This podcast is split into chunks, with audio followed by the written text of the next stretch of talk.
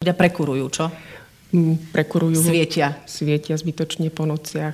Po nociach, áno, niektoré firmy sú vysvietené v noci, ja tomu nerozumiem. Že niektoré firmy v noci aj pracujú. To... Ale nie, tam nie sú ľudia, vedia, ja som to videla to, cez to, okno. To, to je úplne... Však? Áno, a ja. No, tak dve sme to, to už je, videli. To, tak... to je logická chyba a to by sa naozaj nemalo stávať. To by sa nemalo stávať? To je plýtvanie a ja by som tam hneď išla a zhasla.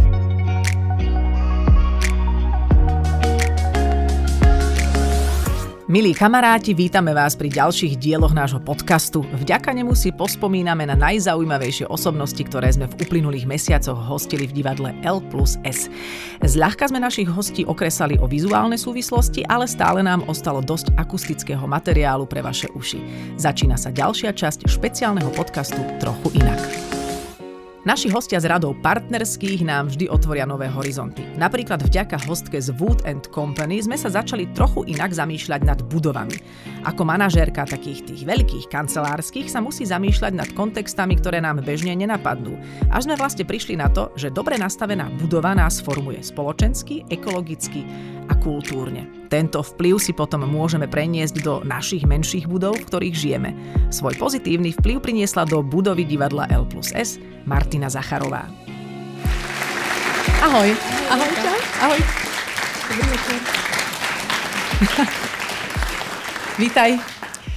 My sme sa rozprávali v ja som vlastne ani nevedela, že ty si takým veľmi skalným fanúšikom trochu inak, že ty si chodieval ešte keď sme boli aj v iných priestoroch. A o to je zaujímavejšie, že my vlastne sme a aj naďalej v nejakom vzťahu. A musím povedať, že je to vzťah, z ktorého sa veľmi teším, pretože spoločnosť, pre ktorú ty pracuješ, je našim partnerom dlhé roky. A my sme za to veľmi vďační, že máme vďaka vám možnosť existovať, fungovať. A mať aj zaujímavých hostí, e, už niekoľký to prežili od vás.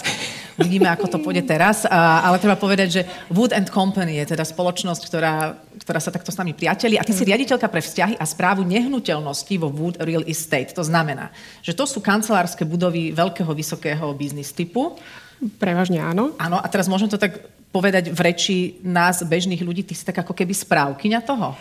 Bo aj keď si asi väčšina ľudí predstaví pod pojmom správca niekoho, kto vedie domovú schôdzu, ano. tak až takto to nie je. Nie je? To realitné portfólio v Bratislave predstavuje 140 tisíc metrov štvorcových prenajímateľnej plochy a sú to prevažne kancelárske priestory. A tam koľko ľudí sa pohybuje? Ja som to dokonca spočítala a my vytvárame to pracovné prostredie, ktoré si spomenula pri viac ako 10 tisíc ľudí. A Aha. to číslo ma dosť prekvapilo samu. A ty sa vlastne s tvojim týmom staráš o to, aby sa tam tí ľudia mali dobre, lebo tí správcovia, ako ja ich stretávam na tých eh, domových schôdzach, oni sú chudáci takí pod tlakom. Áno. Väčšinou ich ani nikto neberie úplne vážne. A vždy je aspoň jeden nespokojný. Keď je jeden spokojný, tak je dobré. Ale sú to vyhrotené situácie, ale vy sa vlastne musíte, nie že musíte, tí správcovia robia určite svoje maximum a to musíte robiť aj vy, pretože vy chcete, aby teda samozrejme tie budovy fungovali. No a pri takýchto veľkých budovách um, sa, sa musí k tomu pristupovať naozaj na také akože úrovni vysokého typu a robiť aj také nejaké nadštandardy. Čo to znamená? Že to nie je asi len o tom, aby, ja neviem, fungoval výťah, ale tam treba asi aj o niečo viac zabrať. Ja si myslím, že tie požiadavky, ktoré budova má splňať, môžeme rozdeliť do dvoch skupín. Jedni sú tie základné. Musí tam byť čisto, musí tam byť e, svetlo, musí svetlo chodiť výťah. Uh-huh, je dobré, keď tam je nejaká služba, na ktorú sa môžeš obrátiť. Čiže to je taký ten základ. základ. A, potom? a potom sa dá robiť niečo, čo ja sa domnievam dáva tým priestorom ako takým nejakú pridanú hodnotu. Typu? Napríklad sa snažíš vytvárať komunitu. Chceš tým ľuďom, ktorí v tých priestoroch trávia svoj čas, poskytnúť príležitosť aj na iný typ zážitku.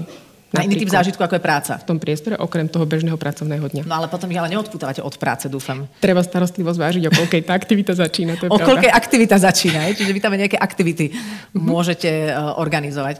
No ale aké sú tie, povedzme, v tých základných veciach, uh, aj tam sa dajú robiť nejaké nadštandardy, lebo napríklad, áno, treba predsa akože separovať zber, treba ho, treba ho aj nejako odviesť, ale ja si potom kladiem tú otázku, že dobre, u nás doma ja tie smeti vyniesiem a dám ich tam, kam patria, ale čo keď vy máte všetko pekne nastavené a pani upratovačka si povie, kašlem na to, ja to hodím kam chcem, lebo je to v tej veľkej budove, tam sa môže všetko Tam sa nikto nezistí. No áno, pravda je, že ešte nechodím úplne do kontajnerov kontrolovať, či je ten separovaný odpad no. roztriedený do správnej nádoby. Máme medzery, vidím, píšem si mentálnu poznámku.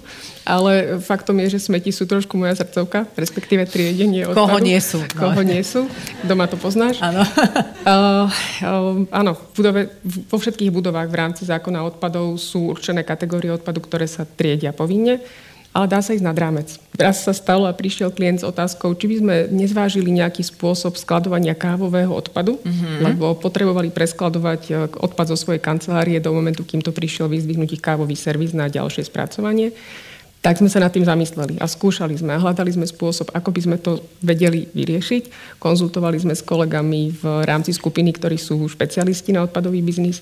Po nejakom čase sa objavil e, dodávateľ, ktorý robí práve to, že dodá do budovy, do akéhokoľvek objektu nádobu na separovaný zber kuchynského odpadu a pomohol nám nastaviť aj spôsob, ako sme to mohli predstaviť svojim nájomcom. Dnes to možno neznie ako také zaujímavé, mm. lebo určite to všetci doma robíme. Áno, ale veľa vecí nebolo bežných, kedy si už len taký akože triedenie odpadu. A ja sa vraciam opäť k tým upratovačkám, lebo jeden z tvojich geniálnych nápadov je, že ty si upratovačkám dala nakresliť čiary.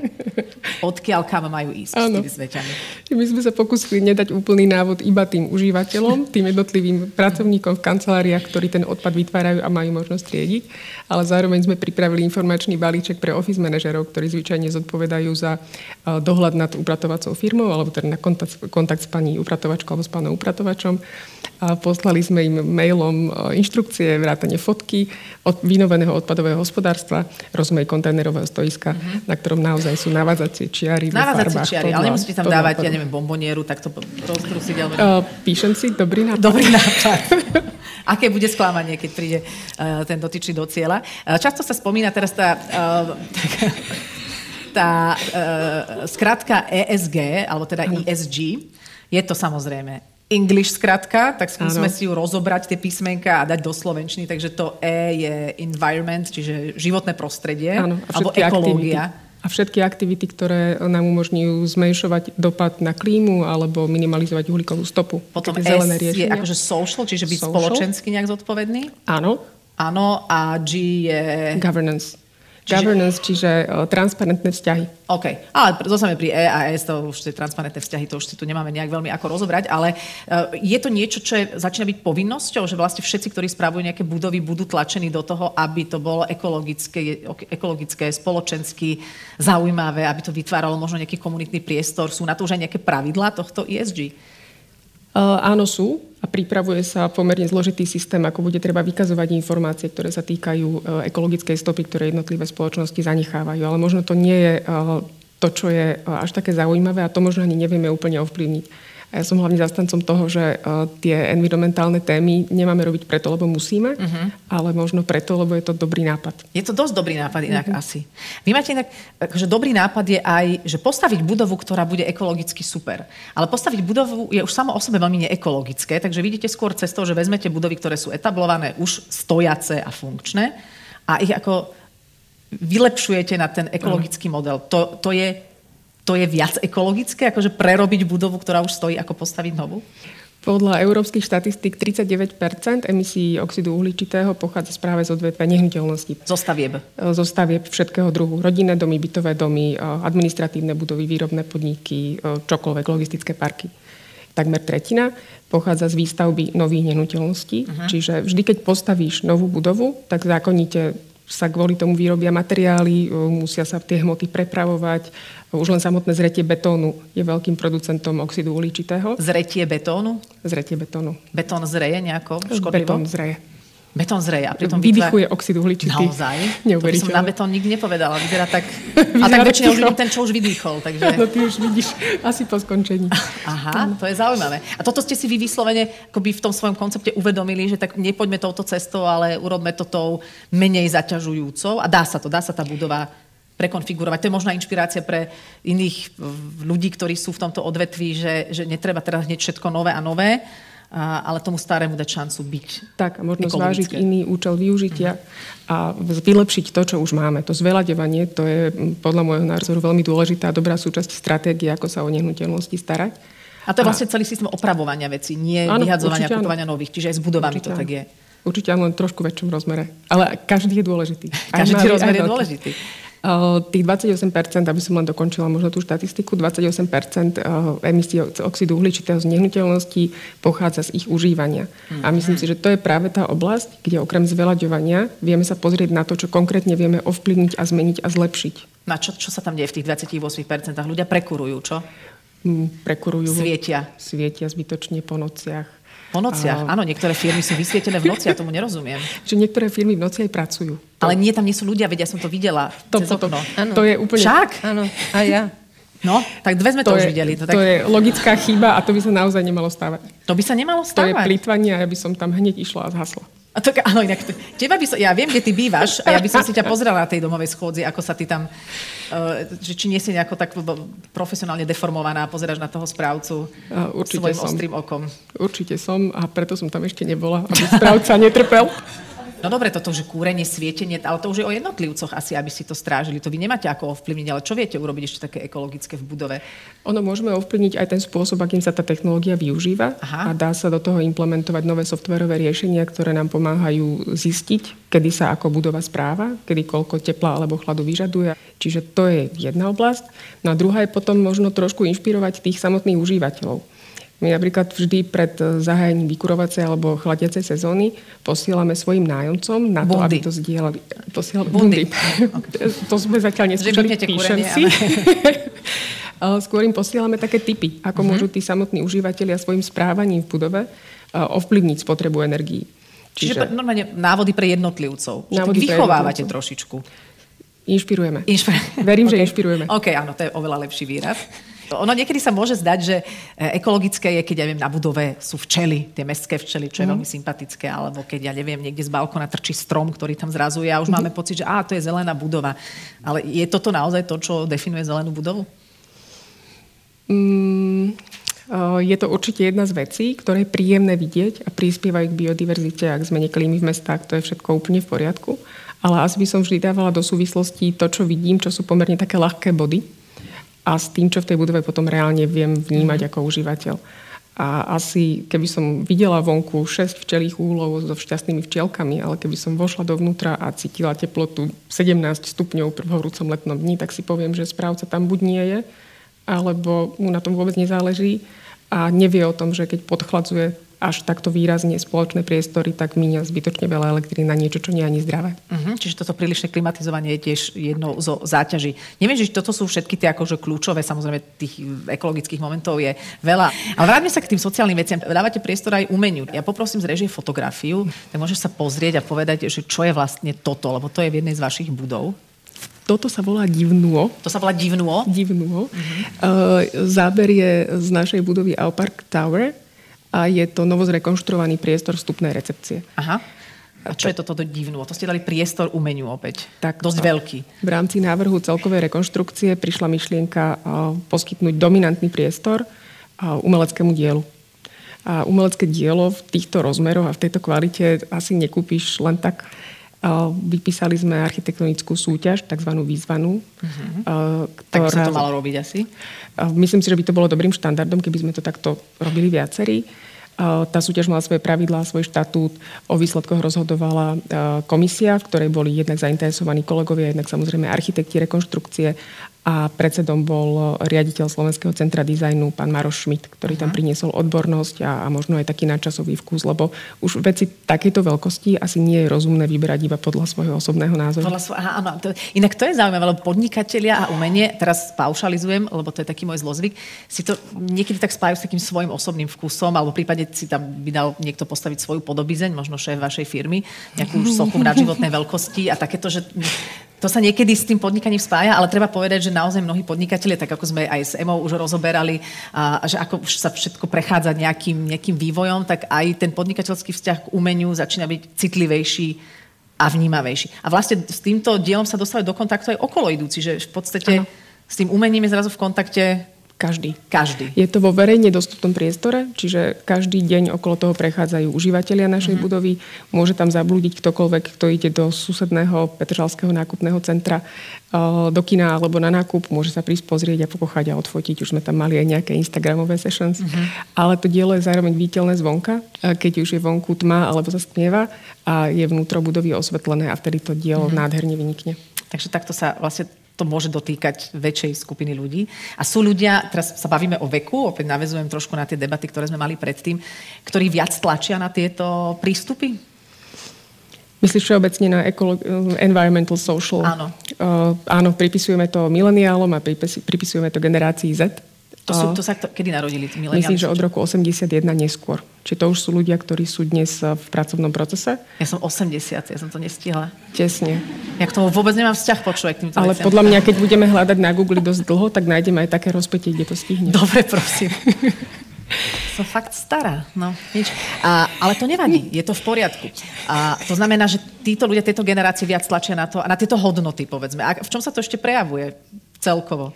Oni naozaj na tom pracovisku chcú, aby mali možnosť prejaviť hodnoty, ktoré sú pre nich dôležité. Čiže chcú triediť odpad, čo je asi pre nich už úplne automatické, lebo vyrastli v prostredí, kde to nikoho nejako mm-hmm. tak neprekvapí. Nebol, nebol odpad vtedy úplne, ale áno. To je tiež Až možné. Tak. Uh-huh. Chcú mať rovnováhu medzi pracovným časom a svojim súkromím. Ten voľný čas vedia, že chcú využiť na to, aby udržiavali kontakty so svojimi priateľmi, aby sa venovali koničkom, aby rodine. sa možno venovali rodine, dobročinným uh-huh. aktivitám. Čiže oni prichádzajú s nejakými hodnotovými nastaveniami a my sa snažíme zamestnávateľom niektorými aktivitami, ktoré robíme, pomôcť práve v tom, aby pre mileniálov vytvorili uh, príležitosť na to, aby pracovali a fungovali v súlade so svojimi hodnotami. A vy žili vlastne v súlade so svojimi hodnotami, lebo aj tá práca je súčasťou života. Je súčasťou života a, a ty si svojimi hodnotami, nebudem sa pýtať na vek, aj keď mm. ja mohla by som, dnes sa už môže, ale že či si ty mileniál, alebo kde, si, kde sa ty vidíš v tomto? Hodnotovo sa vidím e, v súznení s mileniálmi. Mm-hmm. Preto myslím si, že aj v rámci týmu ja som trošku taký ten idealista. Teraz ona teraz tu zostáva, vy si tu taký otáznik druhý, ja viem. Uh, Tiež ma čaká jubileum tento rok. Naozaj? Dávaj si pozor, tu keď sa povie, že aké jubileum, tu ľudia začnú si šuškať. Ale možno začnú dávať pozor. Ale dávali pozor. Tak ale povedz, aké jubileum ťa čaká, keď teda môžeš, chceš.